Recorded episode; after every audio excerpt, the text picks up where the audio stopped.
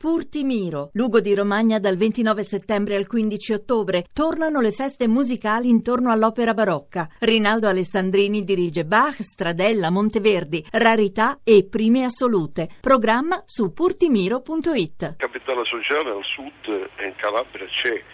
eh, io non vorrei essere eh,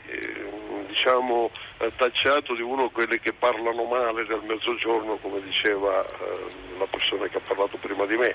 Io non parlo male, ma io da sempre che sento il dovere di denunciare le, le problematiche e i problemi della Calabria, perché abbiamo una politica referenziale che mi organizza all'unica alla Cosenza Cantiere Calabria, dove hanno fatto alla passerella 100 persone, forse qualcuno in più e non di meno, compreso tre ministri, hanno fatto gli elenchi della spesa, di quello che in Calabria manca, di quello che sono i problemi, i difetti di, anche dei calabresi o dei meridionali, però nessuno, perlomeno non dai giornali, non ho capitato che nessuno ha fatto una terapia e poi una cura. Noi abbiamo bisogno di questo e ecco perché io continuo a denunciare, a, a, ad elencare sempre quelli che sono i malesseri e i malanni che da vent'anni, trent'anni ci affliggono, perché risorse in Calabria ne sono arrivate, ne sono arrivate tantissime, sono spesi male,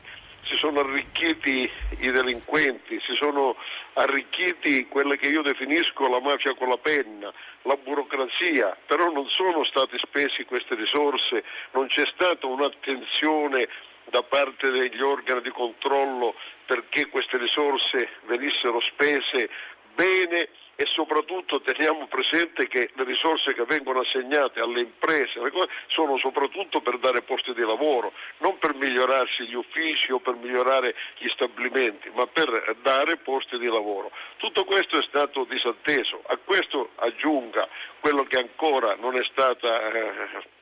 completamente sconfitta, anche se c'è una buona, veramente una guerra aperta tra la magistratura, alcune procure e l'andrangheta, poi c'è tutto il resto che ormai si è creato questo trittico di mala politica, mala burocrazia e andrangheta che sono quelle che affliggono, è lì il problema grosso, il problema vero. Questo dei giovani che va via, andranno sempre via. Questa, io ho detto su alcuni media che la tragedia che si consuma, la più grossa che c'è in Calabria, è questo dei 100.000 all'anno che vanno via, perché impoveriamo, restiamo sempre gli stessi, restano gli, i delinquenti, perché magari in proporzione andassero via i delinquenti pure, i mali politici, i cattivi politici e tutto il resto, forse no, vanno via le Per la verità giovani. dalla Calabria vanno via anche i delinquenti, mi riferisco alla capacità di penetrazione dell'andrangheta Sì, sì, in regioni come la Lombardia sono- o la Liguria non- a fare affari, però insomma Però quella è un'altra storia. via, non vanno via dalla Calabria. No, rimangono assai legati al centro, La sede certo. principale la tengono qui, aprono delle filiali,